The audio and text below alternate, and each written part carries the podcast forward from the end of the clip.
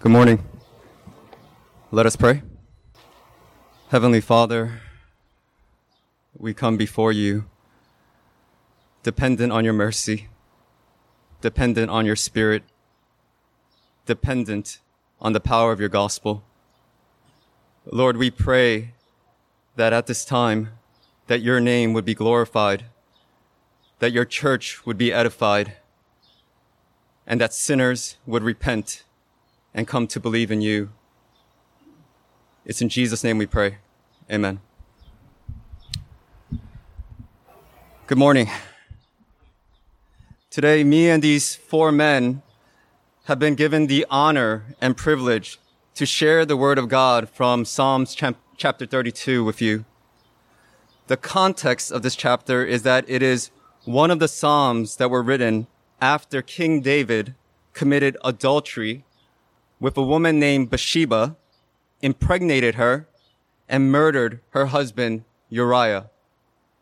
Keep that context in mind as we dive into the Word of God together. So please turn with me to Psalms chapter 32, and I'll be reading my verses, verses 1 and 2.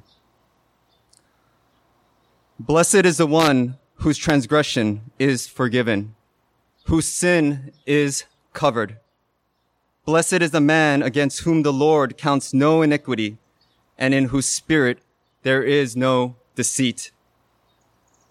From these verses, we can learn from King David four types of sins or offenses against God, which are transgression, sin, iniquity, and deceit. But I would say most importantly, we can learn from these verses three ways in which God forgives these sins, helping us to have a clearer view of how complete forgiveness is in the Lord. So let's start off by going over three out of the four sins that David mentions and describe in what ways these sins were forgiven. In regards to the fourth sin, we'll come back to it at the end. The first sin that David mentions is transgression which is derived from the Hebrew word pesha, which can mean apostasy or rebellion against God. An example of transgression is when David decided to commit adultery with Bathsheba. That was an act of rebellion against God and his commands. But in what way can God pardon transgression? It says that it can be forgiven, meaning to be taken off, taken away as a burden is being lifted as sin is being removed. Let's move on to the second offense, which is sin. Sin is derived from the Hebrew word kata, which means to miss the mark, to miss the aim. For the believer, one of the greatest aims is to live for God's glory and to obey his commands. And David missed this aim when he attempted to cover up his sins by trying to get Uriah to sleep with his wife so that it would appear that the child inside Bathsheba was his. But in what way can God forgive a person's sin? It can be covered, literally meaning to cover so that it is no longer in the view of God. The third sin that David mentions is iniquity, derived from the Hebrew word avon, which means to be twisted, bent, or perverted, crooked behaviors away from the straight path in which we are called to live. When David created the plot which murdered Uriah, that was an act of iniquity against God.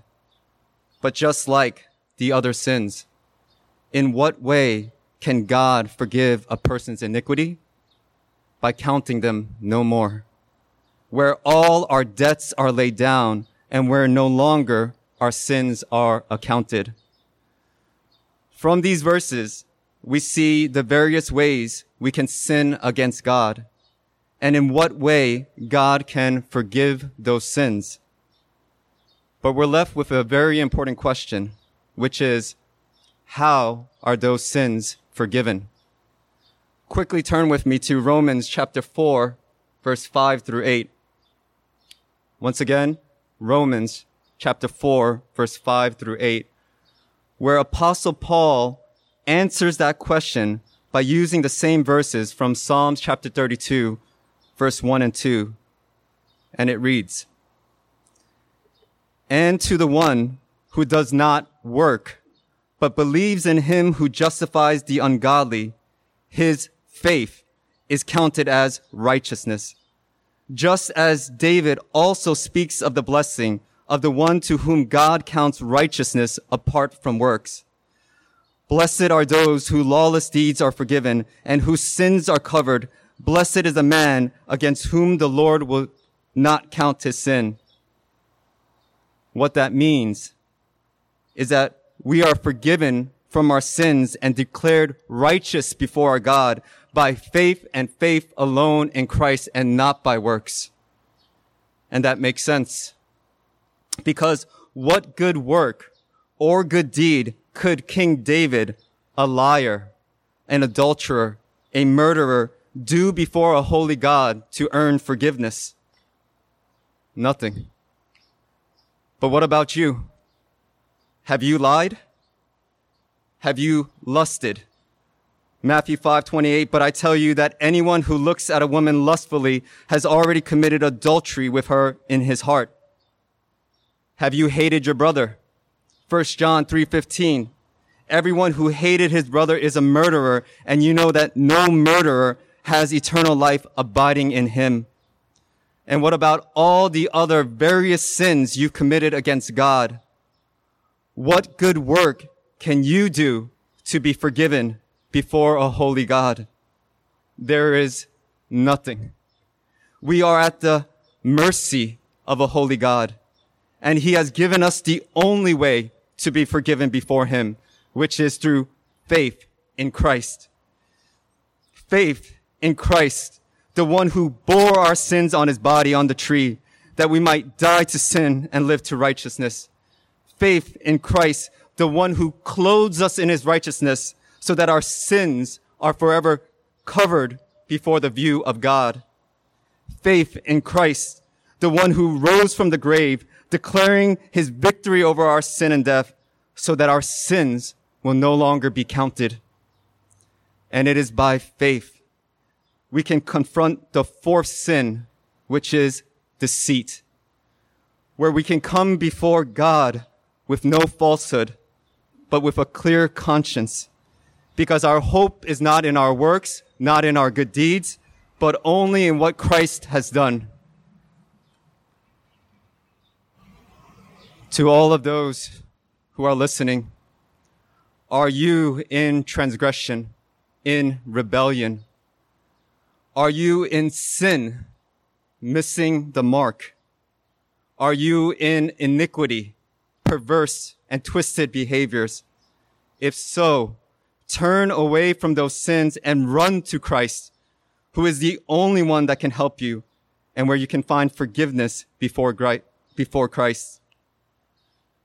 In Christ, you will be blessed. You will be happy, knowing that all of your sins have been forgiven in Christ.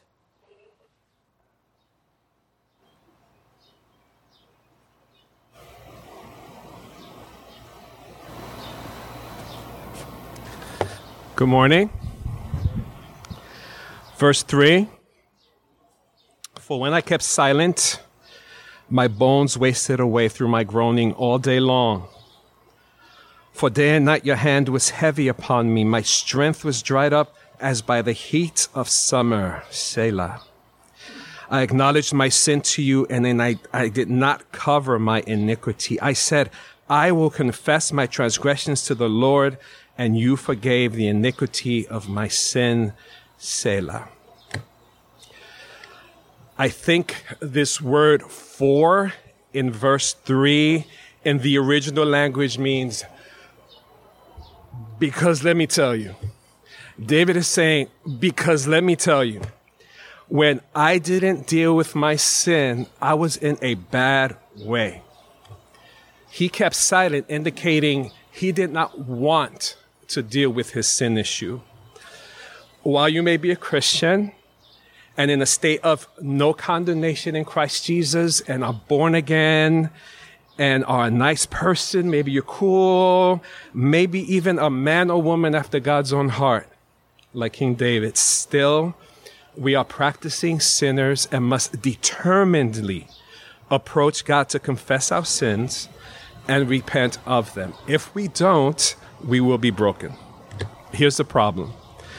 David writes, Day and night your hand was heavy upon me, my strength was dried up we may not say it that way. We, we might say, man, I'm a wreck. Man, I, I, I'm just not in a good place. But we know we're not well. The great, way more spiritually evolved than I am, Apostle Paul puts it like this in Romans 7. I do not understand my own actions, for I do not, for I do, for I do not do what I want, but I do the very thing I hate. Wretched man that I am. Listen, God wants to be in a good place with us, in good, fruitful relationship. Consequently, he pursues Adam in the garden who tried, like David, to stay silent after his, his devastating sin. See, there are two types of people in the world sinners who have had their sins dealt with, and sinners who haven't.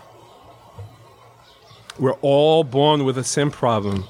David wrote, I was born a sinner. Yes, from the moment my mother conceived me. He says, My transgression and my sin is ever before me. And, and in case we think we're exceptions, Paul writes in Romans 3:10, none is righteous. No, not one. If you're a Christian, God chose you and saved you and redeemed you and justified you. Amen but knowing full well that you will continue to sin, being in this imperfect flesh. He's not ignorant. He didn't, he didn't save you thinking now they probably won't sin anymore. They're good. Doesn't matter how long you've been a Christian, how you dress for church, if you're vaccinated, if you floss twice a day. While you are declared a saint and rightly identify as such, you sin. For all have sinned and fall short of the glory of God. So we have a conundrum. Even Paul asked, Who will deliver me from this body of death? David's remedy, I will confess my transgressions to the Lord. 1 John 1 9, which we read earlier. If we confess our sins, he is faithful and just to forgive our sins. And David affirms that he says, I confessed my sin and you forgave my iniquity. By the way, you can only confess what you're convicted of. You can't confess your sin if you can't or won't acknowledge it. And we can't acknowledge it if we're oblivious to it. David writes, Search me, Father, test me, know my heart this is, this is crucial for us as a daily appeal to the Lord. In Jesus' model daily prayer, he instructs, he instructs us to pray, Forgive me my trespasses. There is no asterisk or footnote after that. We're directed to pray this every day for a reason. And to be clear, confession is more than whoops, my bad. And repentance is more than whoops, I did it again. It has to be real. Confession and repentance is to be a real, regular practice because our sin is a real, regular practice. First John again, if we claim to be without sin, in other words, if we don't get it, we deceive ourselves and the truth is not in us. So we live out this glorious gospel practice every single day. Confession and repentance is the gospel modus operandi from the time we are saved going forward. The gospel is not just a, a one-time service, sermon or one-time decision. Adultery in our hearts, pride, idolatry, hurtful words, little, little white lies, maybe a little, oh, I can't stand him heartfelt confession and repentance admits this is my sin. Father, I did it. Not the serpent, not the serpent, not the not the woman, not the miss, not the missus. It was me. Forgive me.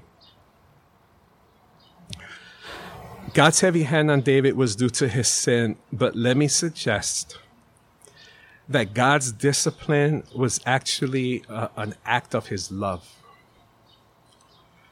Perhaps paradoxically, it's, it's tough kindness leading to repentance. John Calvin wrote that sometimes, listen, if we are not drawn by forcible means, we will never hasten to seek reconcil- reconciliation to God earnestly. May we earnestly consider where the Lord would have us confess and repent and enjoy his blessed forgiveness. Amen.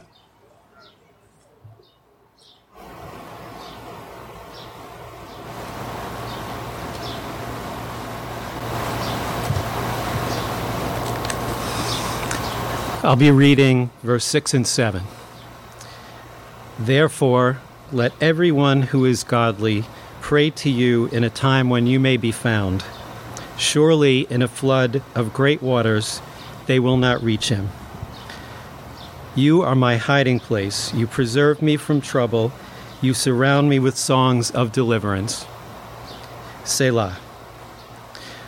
The verse here begins with the word therefore. So the first question I had was, what is the therefore, therefore? It's referring to the preceding verses of the psalm.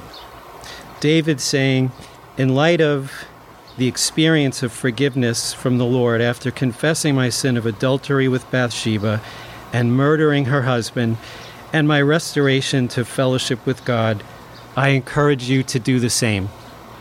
In David's confession in Psalm 51, he prays that God will cleanse me with hyssop, wash me, and I will be whiter than snow. Let me hear joy and gladness. Let the bones you have crushed rejoice. And God did just that. Nathan the prophet tells him God has taken away your sin.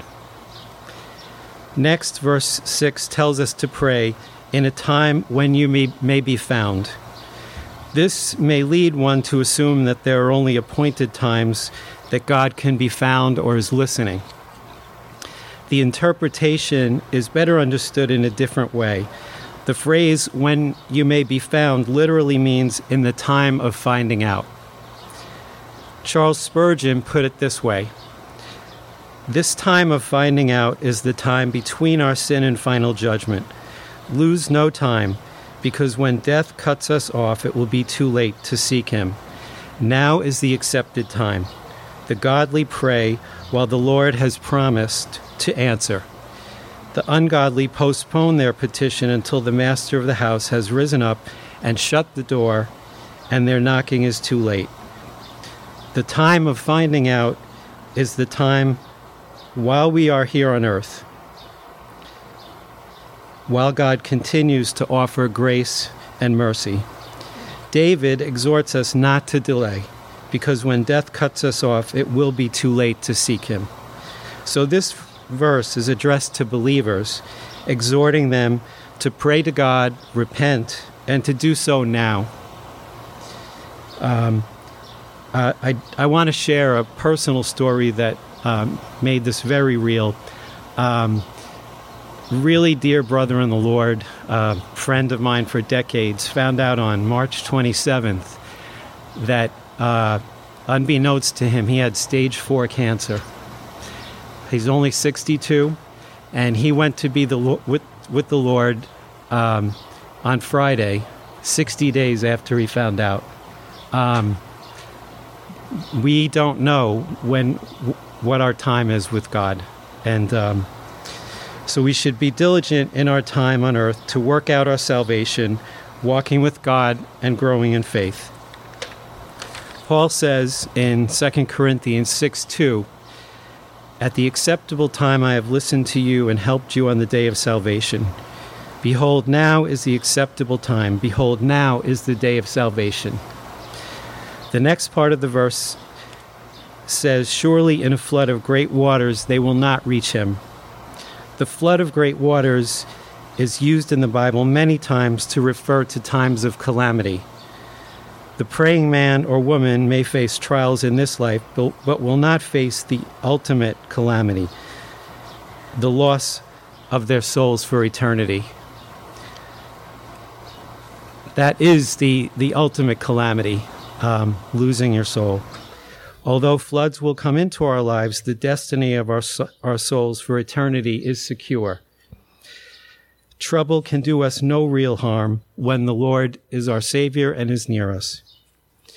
Next, David says God is his hiding place. This is amazing because the same God whose hand was heavy upon him is now his hiding place and refuge. For us, the gospel of Christ's death on the cross in place of us makes him our refuge, who would otherwise be our judge. Just take that in. God has not only forgiven David, but now offers protection. The hiding place of refuge uh, often alludes to protection from enemies. For us, our enemy is Satan, who prowls around seeking to destroy us. God ultimately protects us. Paul tells us we are more than conquerors through Christ who loved us. Finally, the songs of deliverance were songs sung by men when they had been delivered from peril. David is filled with songs of praise, having been delivered from his sin. After these verses, we see the word Selah. Um, we see that in the Psalms in different places. This this word could be related to the direction in music, to pause or rest. Some have indicated that it, it means to take in, to absorb. Um, since these verses and the psalm is so itself is so rich in meaning, and Psalm 1 tells us, Blessed is the one who meditates on his law and word day and night. I think that that meaning fits best. Take it in, really meditate on it. Um, so, what are the applications from these two verses? We are urged to pray, to confess our sins, and maintain a right relationship with God. We're urged to do it now, to not delay. When we do, He's our hiding place and protection. And lastly, as um, Joel has pointed out and, and Eric, just consider that in this psalm, it's it's David's emotion and story. He committed adultery, murdered his lo- his lover's wife, was disciplined, and found a God eager to forgive him. No one is beyond God's forgiveness who is willing to repent, turn from their sin, and come to Him. Um, as I conclude my portion, I I want to offer you just some things that I learned through doing this. Um, I'm not a preacher. I'm a, I'm an accountant. uh, but but seriously, um, dig, digging deeper has really brought me close to God. Um, I've spent a few hours just on two verses, and um, you know, uh, I I realize I need to do it more, and I would encourage you to do that as well. Really dig and study. Um, as I reflect on my own life, I see that God has forgiven the many times that I've fallen short, that I've sinned. But I've also experienced His forgiveness and experienced Him um, coming to my aid and being a refuge. And um, digging deeper, just these two verses, it really has made me pause and absorb to the point where um, I've read this psalm, I don't know, uh, 50 times. Um, it sort of becomes part of you. And um, there is work that God does in your life uh, when you take time to do that. Thanks.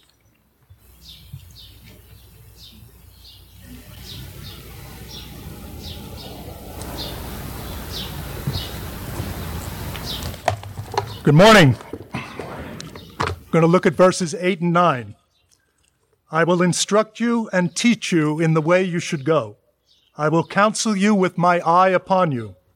Be not like a horse or mule without understanding, which must be curbed with a bit and bridle, or it will not stay near you. Psalm 32 is one of 13 Psalms known as a maskil, which is a Hebrew word for contemplation.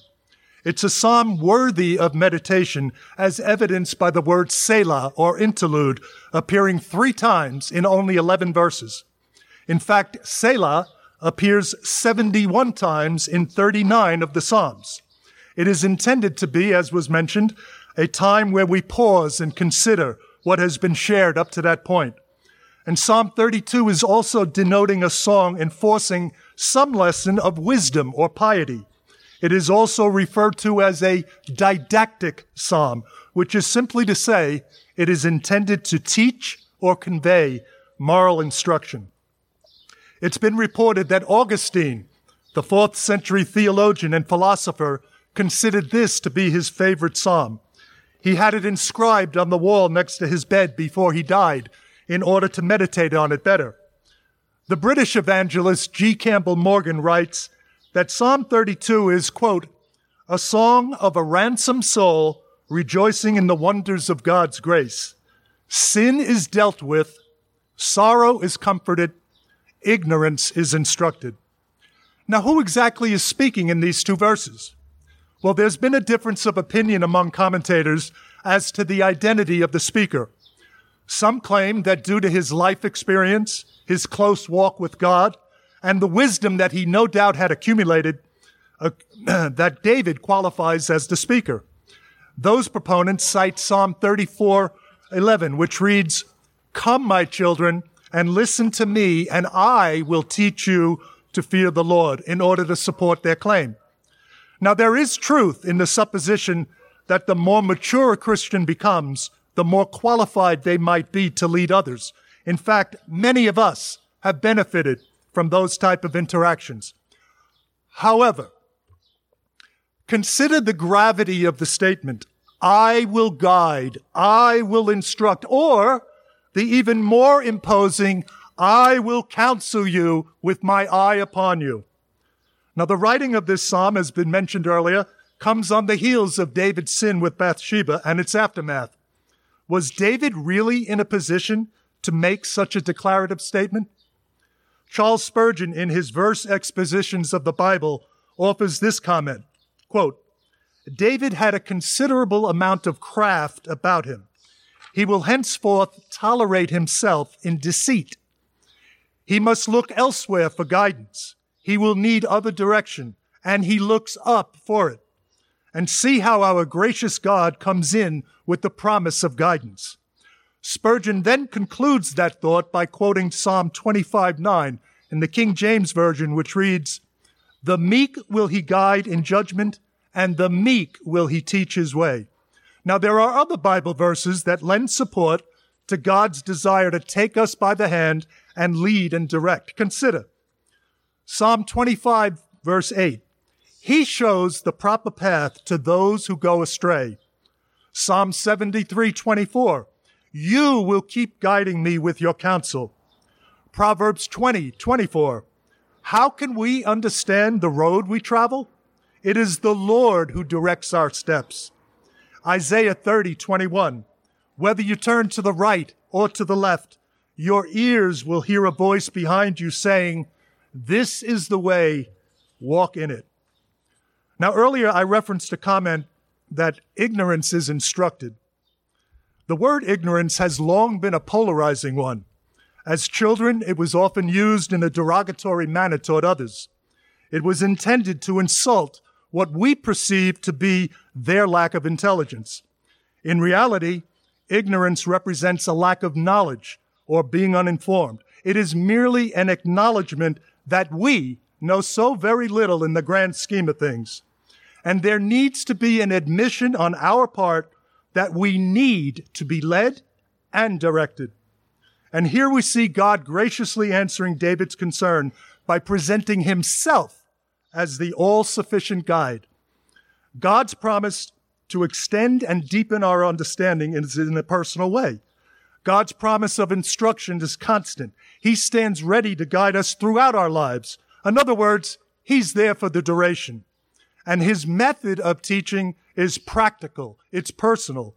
The plan that He has for you may differ than the one He has for me. And the upshot of all of this is that God takes us as his students. What could be better than that? And the second part of the verse, I will counsel you with my eye upon you, suggests the closeness of God, as counseling involves being in relationship. We would be foolish to ignore the wisdom of God and rely on our own knowledge. R.C. Sproul, in his message, The Joy of Forgiveness, comments that, quote, God's response to David's confession is not only forgiveness, but a promise to lead into the future. Charles Spurgeon was quoted as saying, Blessed are they who follow the Lamb. They have both the privilege of holy walk and heavenly company. We are not only to be told the way and led into the way, but to be accompanied on it by our teacher and friend. End quote. In effect, we are receiving fellowship while obtaining instruction. The guide goes along with the traveler. And as for verse 9, try as we might to separate, separate ourselves from this imagery, the reality is that we spend significant amounts of time displaying some of the characteristics of these very animals. In doing so, we choose to proceed without the use of our God-given sense of understanding and reason. The horse and mule possess none of that. Psalm 73 verse 22. I was so foolish and ignorant, I must have seemed like a senseless animal to you. So how do we imitate the horse and mule? By showing ourselves to be rebellious, stubborn, resistant, mischievous, and unwilling to change. And when we are really dug in, we make no attempt to hide it. We exude a defiance as if we're shouting, nothing and no one will tie me down. And what happens to these animals in order to be used effectively? They need to be broken and tamed. The horse and mule tend to do what they ought not to. They are not easily controlled until the bit and bridle are in place. Now, the bridle is the headgear in which a horse is controlled. It consists of a bit, a headstall, and reins. The bit is a horizontal piece of metal or synthetic material that is inserted into a horse's mouth. The bit is then held in place by the headstall, which is a series of straps going over the head of the horse. It aids in the communication between the horse and rider. It allows the rider to connect with the horse by the use of the reins. So what should we do? Let me offer four steps. Humble ourselves. Acknowledge that our, we have a need to be led and directed. We do not have all of the answers. Don't let your stubbornness keep you from obeying God. Relax and don't resist. Psalm 46:10 tells us, "Be still and know that I am God." And lastly, don't be impulsive. Avoid the bit and bridle. God does not wish to use harsh methods in order to get our attention. And let me end with a quote from the Treasury of David by Charles Spurgeon, which reads, quote, We were not pardoned just so we can live life after our own lusts, but we are to be educated in holiness. Servants take their cue from their masters. A wink or a nod is all they need. We should follow God's hints. We should not need thunderbolts to startle us. We should be controlled by whispers and loving touches. And we would be well served by being as a sheep in God's pasture, following the guidance of His wisdom.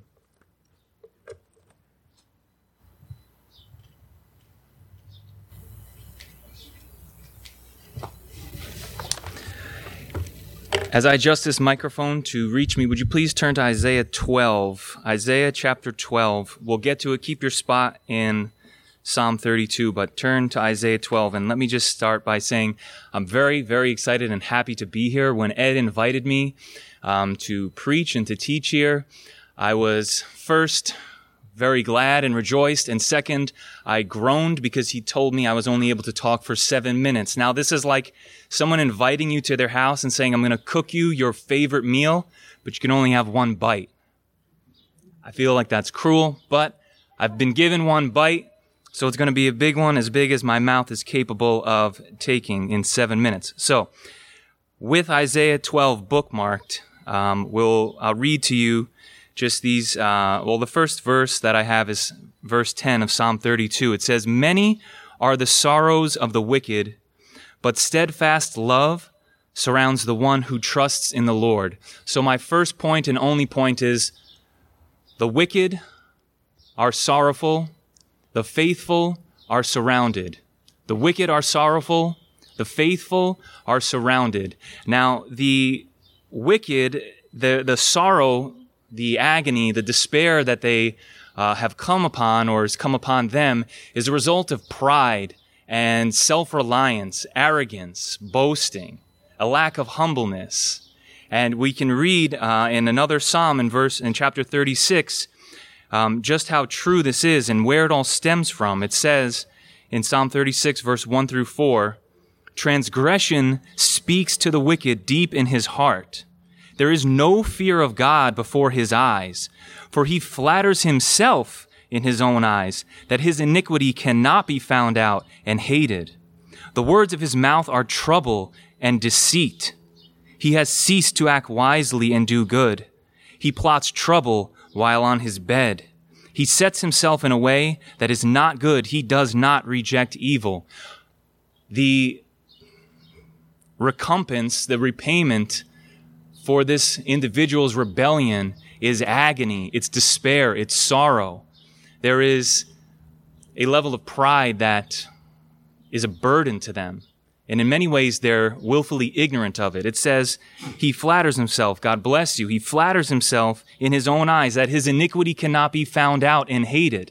Because, as we heard, when you come to know that your iniquity is wretched, it's a burden, you will naturally hate it. But when you cover it up, you are blinding yourself. You are lying to yourself.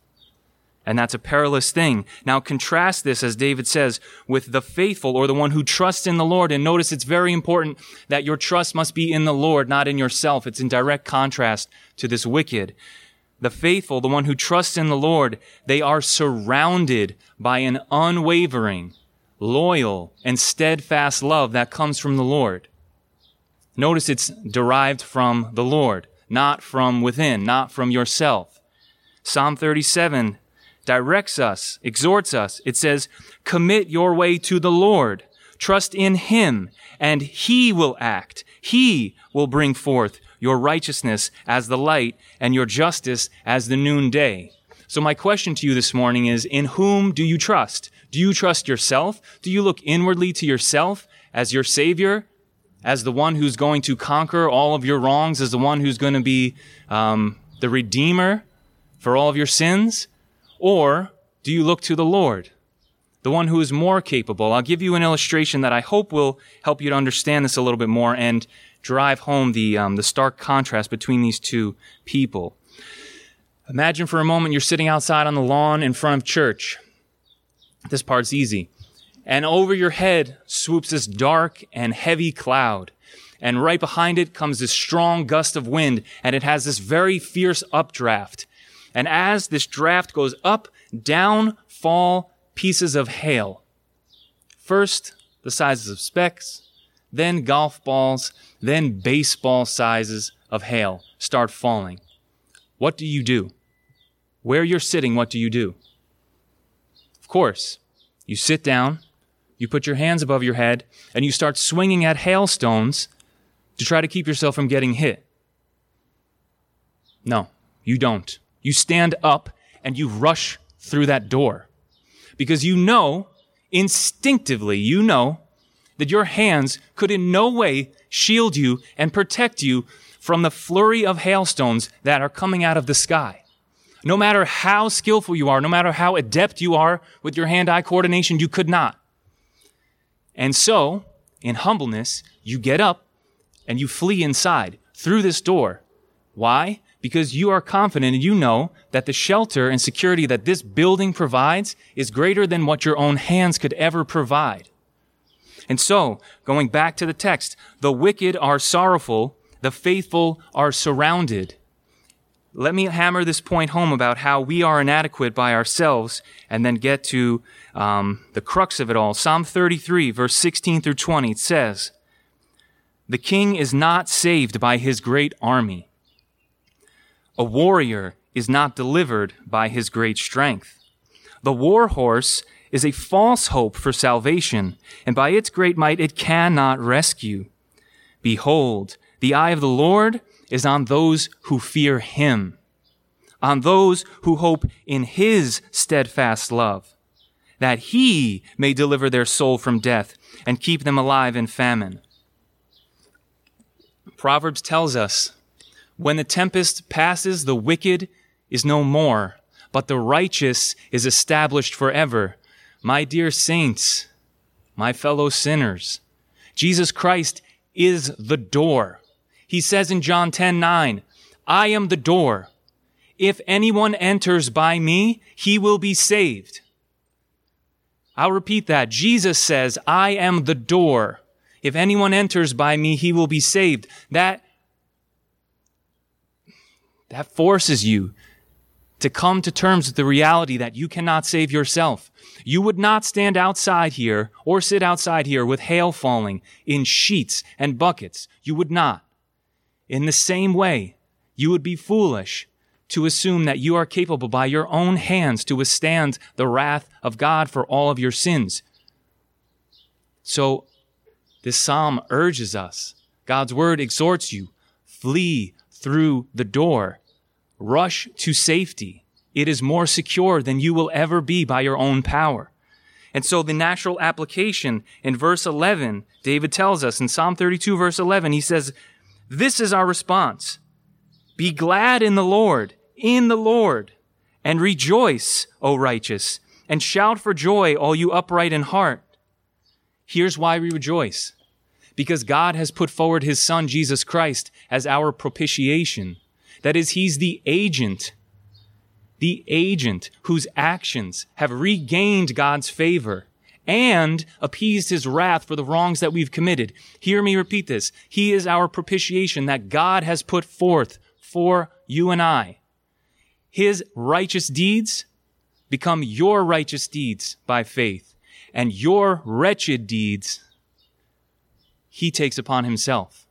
And he calls you, enter through the door.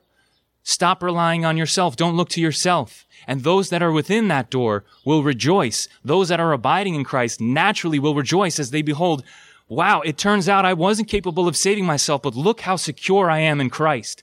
Look at how rich I am in blessing and in safety and security. This all comes from knowing the Lord Jesus Christ. So, dear sinner, we're going to get to Isaiah 12 as we close. Dear sinner, no, your hands are not strong enough to save you. Confess that. Acknowledge that as we were exhorted by the men that preceded me. Do not cover up your sin.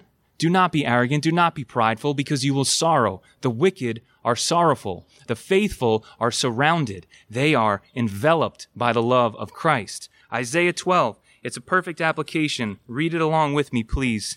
Isaiah 12. It says, You will say in that day, I will give thanks to you, O Lord, for though you were angry with me, your anger turned away, that you might comfort me. Behold, God is my salvation. These are the words of a redeemed sinner. Behold, God is my salvation. I will trust and will not be afraid. For the Lord God is my strength and my song, and he has become my salvation.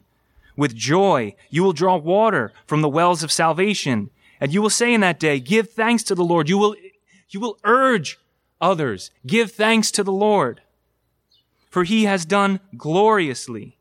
Let this be made known in all the earth. Shout and sing for joy, O inhabitant of Zion, for great in your midst is the Holy One of Israel. Great in your midst is the one who surrounds you with his saving, redeeming love. That is Jesus Christ. So, dear sinner, enter through the door that is Christ. And dear saint, those who have entered, abide in him and rejoice in him. Let's pray. Lord Jesus Christ, we praise your name because you have redeemed us. You alone, by your mighty hand, have rescued us. You have looked upon our fateful condition with great compassion and great mercy. And it is before your holy name, that we confess we are unrighteous. We are not worthy of what you offer, and yet your love is so great that you richly extend your arms, your hands, and you lay out in front of us this grace and mercy that will result in never ending, everlasting joy and love in you. Father, may we abide in this, and may those that have not known this love pursue you and enter through this door and find salvation. We pray this in the mighty name of Jesus Christ. Amen.